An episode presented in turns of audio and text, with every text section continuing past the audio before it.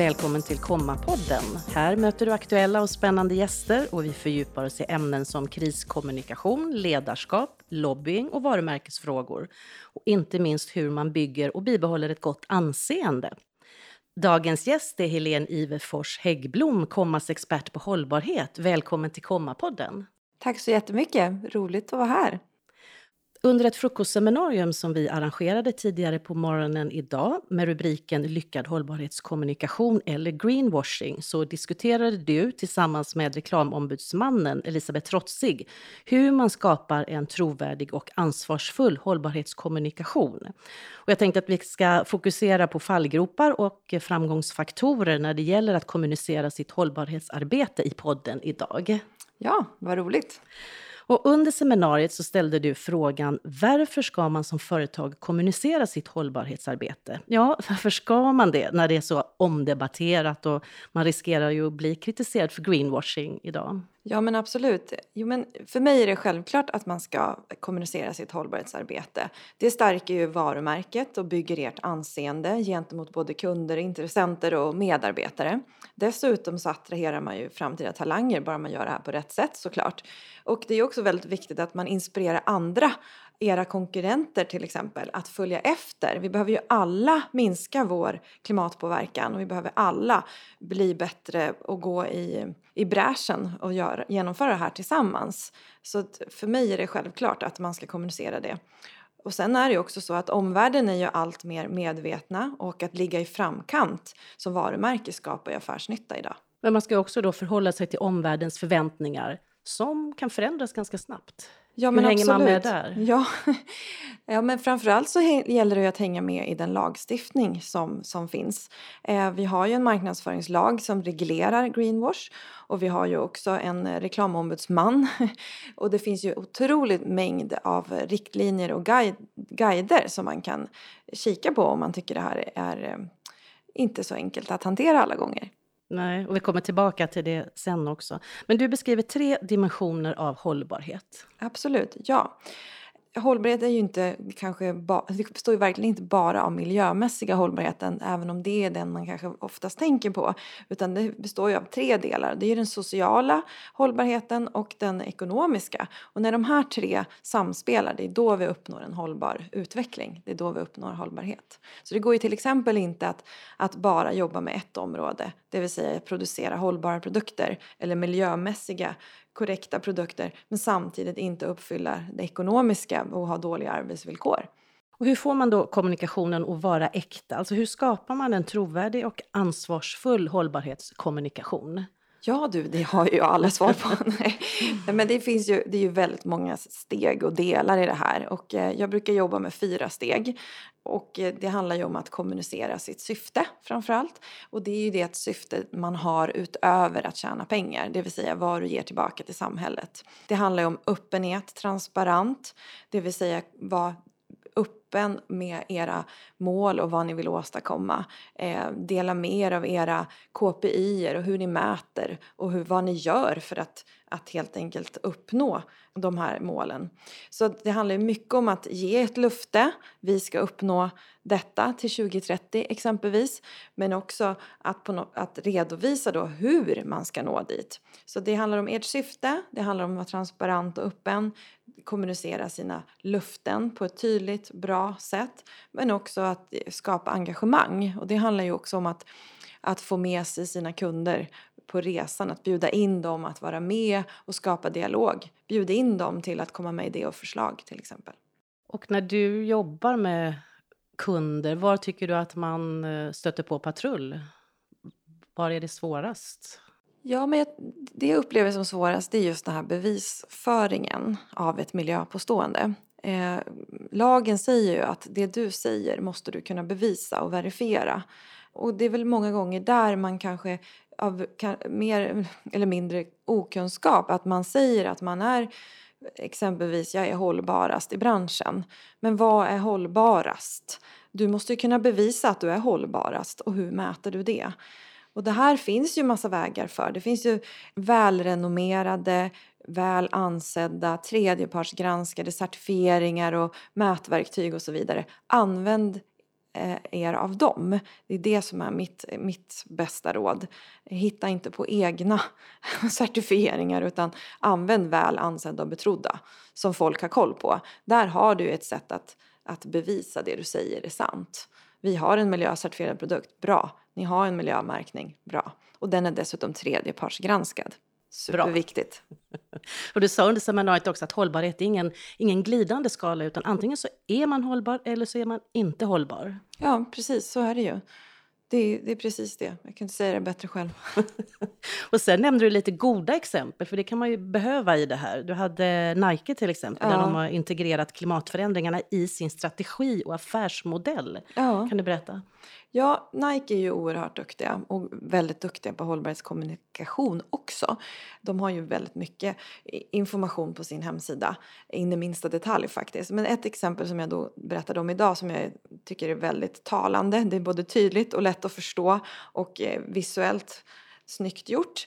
Och det är att de har lagt upp en karta på sin hemsida som visar med stora bubblor egentligen hur stor fotbollsmarknaden är för dem. Och det är en väldigt viktigt affärsområde för Nike såklart. Och ju större bubbla, ju större fotbollsmarknad. Men då har de samkört det här med dagstemperaturen i framtiden och gjort en scenarioanalys som visar att 2050 så kommer merparten av de största fotbollsmarknaderna ha en dagstemperatur på över 50 grader. Vilket gör att det inte går att spela fotboll utomhus i framtiden. Och det här är ju jätteviktigt för Nikes affär. Så det här är, de har ju gjort så att de adresserar klimatförändringarna på ett sätt som visar hur det kommer påverka dem genom sin karta. Och det jag har gjort då att i deras strategi så är de med och påverkar när det byggs då eh, arenor i de här länderna där man måste tänka i framtiden att hur ska vi kunna möjliggöra att man kan spela fotboll utomhus år 2050 också. Jag tycker det är super bra, bra betyg. Tummen upp, ja. ja. Har du fler positiva exempel? Ja, jag tycker också att eh, Volvo Cars som för något, några år sedan gjorde en stor eh, kampanj som heter The IVA Initiative. Och det här handlar ju om att de är väldigt duktiga på att berätta sitt syfte som jag var inne på i början. Att man, man säger ju att syftesdrivna företag löser problem. Så de har ju också identifierat då att det, det framkom ju att kvinnor skadades eh, mycket mer i krockar än vad män gjorde.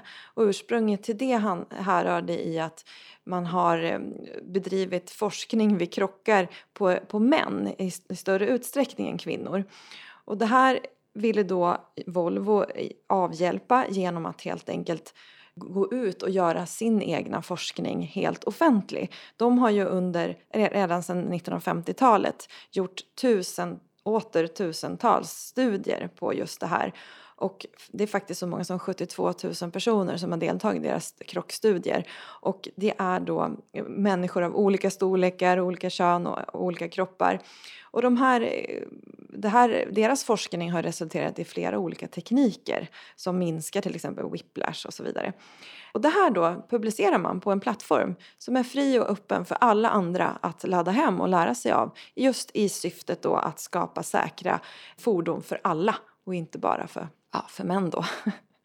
inte för att jag tror att det är det som har varit tanken men eh, ett, ett väldigt klart och tydligt syftes, syfte som de lyckas förmedla kan man gå in och läsa mycket mer om, om man vill. Och rubriken på seminariet var ju lyckad hållbarhetskommunikation eller greenwash. Hur definierar man greenwash egentligen? Ja, greenwash handlar ju om att framställa någonting som är bättre för miljön än vad det själva verket är genom marknadsföring. Men det kan också handla om att man försöker leda uppmärksamhet från något som är dåligt för miljön så att det ser ut att vara bra för miljön. Det kan också handla om att kalla en vara eller en tjänst miljövänlig fast den inte är det. Och det är också fastslaget att det inte är tillåtet att kalla vad som helst för miljövänligt. Utan det är nämligen så att det är endast varor eller tjänster som har en neutral eller positiv miljöpåverkan som får kallas miljövänlig. Så det räcker alltså inte att vara bättre än konkurrenterna eller branschbäst så att säga. Och reklamombudsmannen Elisabeth Trotsi, hon beskrev ju också att miljöargument kan aldrig vara en one-liner. Vad tänker du om det? Ja, men jag tycker att hon, hon sa ju en väldigt bra, hon har en väldigt bra poäng där. Marknadsförare har ju som uppgift att sälja en produkt och det gör man ju genom korta och koncisa budskap som ska vara lätt att förstå och vara säljande. Det här är ju en ekvation som är väldigt svår att, att eh, lösa eftersom miljöpåståenden ställs det helt andra krav på idag i marknadsföringslagen. Och då blir det här problematiskt att använda sig av one-liners så jag tycker att hon har helt rätt. Ja, när det gäller miljöpåståenden då så, så är det reglerat i marknadsföringslagen. Vad får man säga i sin hållbarhetskommunikation och reklam om klimat och miljöpåverkan? Ja, men egentligen så, så får man ju säga vad man vill i reklam i Sverige idag. Men det som är viktigt att tänka på här det, det måste vara sant och relevant och det måste gå att kvalificera och verifieras. Det är själva tricket. Och det kan ju tyckas låta väldigt enkelt när man hör det så här men, men riktigt så enkelt är det ju inte. Men i begreppet sant då, om jag säger exempelvis att eh, min produkt är miljövänlig då innebär ju det att allting i min produkt är miljövänligt. Och det är alltså inte bara en del av hållbarhetsdimensionerna utan där pratar vi både material, produktionen, arbetsvillkor och löner till de som producerar. Vi pratar om transporterna och så vidare. Så du måste ju vara helt hundra på att hela din produkt i sådana fall är miljövänlig för att kunna säga det. Det är den sanna delen då. Sen måste den ju också vara relevant. Vad betyder då relevant? Ja, det bryter mot marknadsföringslagen att enbart lyfta initiativ som är mer eller mindre betydelselösa i relation till företagets totala påverkan när man pratar om sitt hållbarhetsarbete. Så att det går inte att lyfta fram någonting som du tycker är väldigt bra med din produkt eller en av dina produkter när du har 300 andra som inte är bra. Inte med miljöargumentet? Nej, precis. Då är inte det tillräckligt relevant. Sen måste du också kvalificera eh, ditt påstående. Och det innebär ju då att ord som är vaga eller liksom eh, luddiga helst bör undvikas eller användas lättsamt. Och då är det mycket, mycket bättre att istället skriva rakt upp och ner vad som verkligen gäller. Har man till exempel en produkt som är gjord av återvunnen plast, man kanske har plockat upp fisknät och så vidare eller petflaskor, skriv då det och inget annat. Skriv inte att det här är en hållbar produkt, för det är vagt, utan skriv då flaskor gjorda av återvunna petflaskor. Så. Och så länge då man skriver prick det som är sant, då är det ju betydligt mindre risk att göra fel. För det är ju de facto sant. Ja, du är inne på fallgropar som man ska undvika. Kommer du på något mer? Ja, vi har ju också att man behöver kunna verifiera sitt påstående. Och där handlar det om transparens som jag var inne på i början. Men också mätbarhet och tredjepartscertifieringar. Så att om du säger att, att min produkt har lägre klimatavtryck exempelvis. Då måste ju du kunna verifiera. Hur vet du det? Hur mätte du det här? Med vilket mätverktyg då? Och vem har granskat detta påstående? Så där har du också verifieringen. Det är lite grann att, att sätta sig i mottagarens eh, position. Att hur vet du det? Och besvara den frågan. Ja, precis mm. så är det ju. Och eh, där har du ytterligare en, en del i vad, hur man bedömer miljöpåstående enligt marknadsföringslagen. Och det är att man bedömer det på det sätt som medel eller med, eh, genomsnittskonsumenten uppfattar ditt påstående. Och där har vi ju direkt en problematik därför att hur ska du veta vad din, din målgrupp och dina kunder uppfattar just det här påståendet? Ja, och då måste det kunna verifieras också i direkt anslutning till ditt påstående. Och det här diskuterade vi väldigt mycket med Elisabeth under seminariet. Så det var spännande. Vad tror du är mm, anledningen till att Eh, det är så många företag som fälls idag av reklamombudsmannen kring just miljöpåståenden?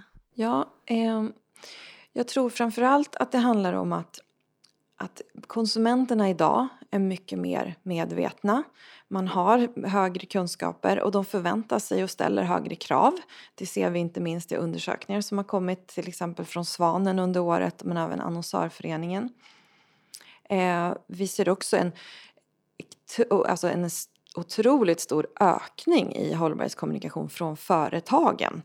Eh, jag, om jag minns siffran rätt så sa väl Elisabeth Trotsig då under seminariet att de hade över 3000 ärenden eh, uppe på sin hemsida. Så att ökningen är ju enorm. Och sen beror det ju på att det är svårt, det är komplext, det är svåra frågor. Det finns ju fina guidelines att ta del av. Jag har tittat på den här guidelinesen som eh, Elisabeth hänvisar till och det är ju riktlinjer från ISS, Svenska handelskammaren. Den är ju på ett 88 sidor långt dokument skriven av jurister. Det är inte helt lätt att förstå. Så att eh, det finns många delar till eh, varför, varför det här har ökat, tror jag. Hon beskrev också under seminariet att det, det, finns inga sanktioner egentligen när de gör fällningarna. Ofta är det långa processer när de gör granskningarna, det kan ta två år. Och den enda sanktionen som finns egentligen det är name and shame när de redovisar fällningarna då på hemsidan. Och förhoppningen är att det ska påverkan på hur andra agerar. Vad tänker du om det?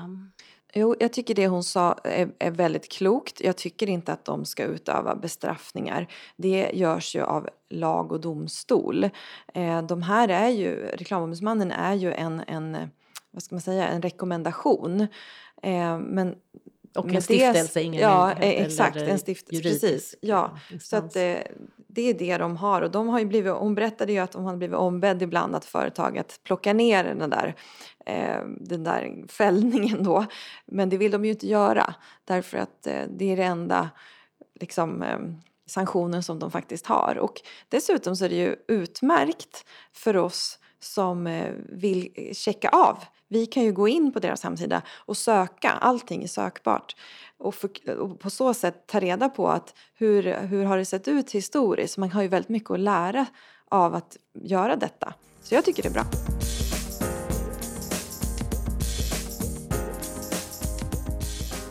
Dagens gäst i Kommapodden är Helene Iverfors Häggblom, Kommas expert på hållbarhet. Nyligen så delades Svenska Greenwash-priset ut. Känner du till det? Ja, det känner jag till. Ja, och det delas ut av organisationen Jordens vänner till företag då som har skapat sig en överdriven grön image genom vilseledande marknadsföring. Och I år så gick priset till PR-kampanjen Svenska skogen som enligt motiveringen då är missvisande när den menar att det är bra för klimatet att skogen brukas enligt dagens modell. Är den här typen av priser ett bra sätt att driva frågan kring ansvarsfull hållbarhetskommunikation? Att lyfta fram exempel på greenwashing och försöka påverka den vägen, eller ska man jobba på något annat sätt? Ja, men jag, jag, jag tycker att det här är ett, ett bra sätt att det finns ett pris för den som verkligen inte sköter sig. Med tanke på det Elisabeth berättade, att de inte kan utöva och göra något straff och sanktion, så är det här ytterligare ett incitament för företagen att göra rätt. Och eh, det är ju faktiskt så att en del företag fälls av Reklamombudsmannens opinionsnämnd men väljer ändå att fortsätta med sin kommunikation efter samma linje. Då kan ju det här vara ytterligare då en, en anledning till att inte, man, man vill inte riskera sitt anseende. Så ur den aspekten så är det ju bra att det finns tycker jag. Sen så är det ju tråkigt om företag väljer då att att göra sitt hållbarhetsarbete i det tysta och inte våga berätta det för man är så oerhört rädd att bli kritiserade. Sen ska man ju säga just det här priset brukar ju vara ganska eh, de som får det här priset kanske med stor sannolikhet verkligen förtjänar det ska jag väl säga också. Men överlag så tycker jag att det, det är ju alltid bättre att lyfta fram de goda aspekterna av de som verkligen lyckas än att lyfta fram de som gör riktigt, riktigt dåligt. Så jag skulle ju bara önska att allt fler skärper sig och att man tar tillvara på de riktlinjer och guider som finns och försöker göra bättre kommunikation som är sanningsenlig och korrekt helt enkelt och följer lagen. Då skulle vi inte ha det här problemet och vi skulle inte behöva det här priset.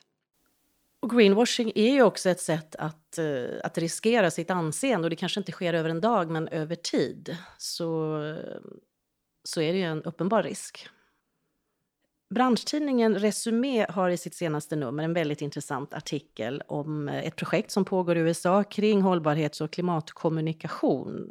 Man har kartlagt vilka budskap och berättelser som får mest genomslagskraft i PR-kampanjer när det handlar om klimatkrisens allvar. Vad är det som påverkar konsumenterna? Och då har man delat upp det i tre kategorier.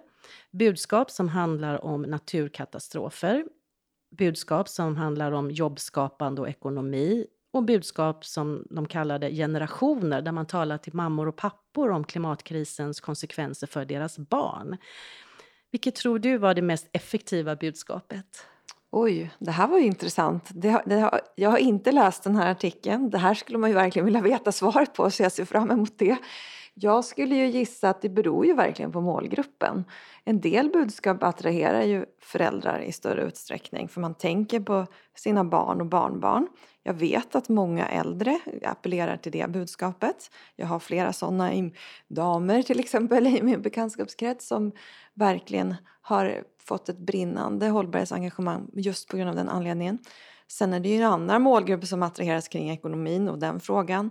Så att eh, jag skulle vilja säga alla tre, men det är säkert helt fel. Nej, men det som du är inne på, att det, det, är absolut målgrupper också. Men här tittar de på väldigt många målgrupper och en, um, stort exempel. Och det var när man talade till mammor och pappor om klimatkrisens konsekvenser för deras barn. Det hade starkast reaktioner. Mm, det var så. Mm. Intressant. Och de kan också se att eh, det blir mer effektiva budskap om man till exempel talar om utsläpp eh, eller föroreningar som är konkreta än den mer abstrakta klimatkrisen. Mm. Spännande. Så att det pågår en hel del inom området också, ja. att, att, skapa en, en Undrar om det där skiljer sig mellan länderna eller om det, om det skulle vara likadant här. Det beror ju lite på hur långt fram marknaden eller landet har kommit också. Mm. Absolut. Mm.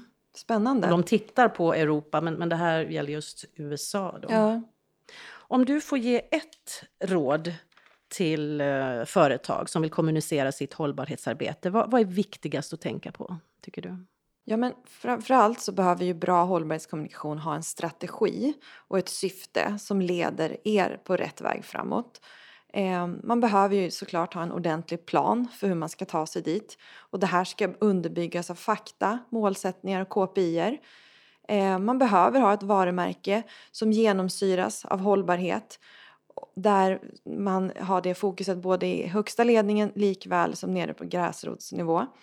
Och man behöver ha en, kanske en story som förklarar den här och tar med konsumenten på resan.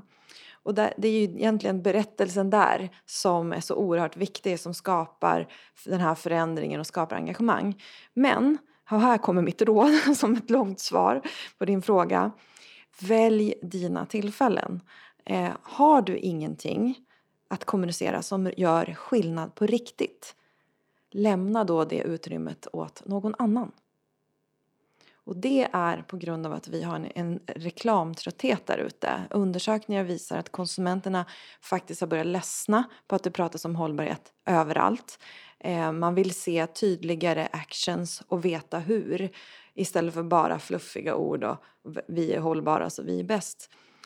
Så därför är det väldigt viktigt. Har du ingenting att kommunicera som på riktigt gör skillnad så bör du lämna det utrymmet åt någon annan som har något bättre och vettigare att säga. Ett råd från Helene och komma. Hållbarhet i dimensionen responsibility är en av eh, åtta dimensioner som ingår i anseendemätningen som Komma också gör varje år, Reputation and Trust-undersökningen. Och den visar vilka företag i Sverige som har högst respektive lägst anseende hos allmänheten. Och tidigare år så har till exempel Ikea och Avanza toppat listan för högst anseende. Och utifrån de resultat som man får i undersökningen så kan man sen prioritera sitt arbete och göra kommunikationsinsatser som bidrar till att öka anseendet och värdet. Och Reputation and Trust-undersökningen för årets företag, den kommer snart, så det är spännande. Och då får vi tillfälle att återkomma till det och hållbarhet bland många dimensioner. Man kan också höra av sig om man vill veta mer om undersökningen. Det är bara att mejla till mig, merja eller till hej när du inte är på fastlandet, Helene, så vet jag att du gärna tillbringar tid på Gotland. Vad är det bästa med Gotland? Oh, men det är så mycket som är bra med Gotland, tycker jag. Nej, men jag tycker om att åka dit om man lämnar liksom sin, sin vanliga miljö hemma och byter liksom ut vardagen mot någonting som bara är härligt. Jag känner liksom ett lugn när jag kommer dit. Jag tycker om närheten till havet. Nu har vi absolut ingen havstomt eller något sådant men ganska nära att gå ner till, till vattnet och att promenera längs med havet där vi bor. Det är det bästa jag vet faktiskt. Hur blir det, byter du ut norrländskan mot gotländskan också? Nej, det gör jag inte. Jag har all, det är alldeles för komplicerat och svårt. Eh, det har, måste jag nog flytta dit och bo där ett tag först tror jag. Du tycker om att odla också. Vad odlar du? Ja, ja, det gör jag verkligen. Jag odlar tomater och gurka och squash. Eh, även testat potatis den här sommaren i odlingslådor. Det gick bra. Eh, och sen tycker jag väldigt mycket om blommor också. Så det försöker jag. Det är mindre framgångsrikt dock kan jag säga. De, de, man får inte vattna på Gotland. Det är vattenbrist. Så att vi samlar ju regnvatten. Men eh, det har varit väldigt torra somrar. Så det gäller att hitta eh, blommor som är tåliga. Ja, väldigt tåliga. Och eh, perenner gärna också såklart. Men där har vi ju stockrosorna till exempel som står mot det mesta. Till sist då, vad önskar du av 2023? Det kan vara professionellt eller personligt? Svår fråga du. Jo, nu vet jag.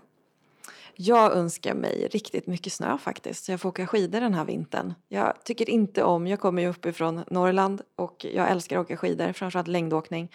Här i Stockholm så har det varit väldigt lite snö de senaste åren och jag saknar verkligen det, så det hoppas jag på.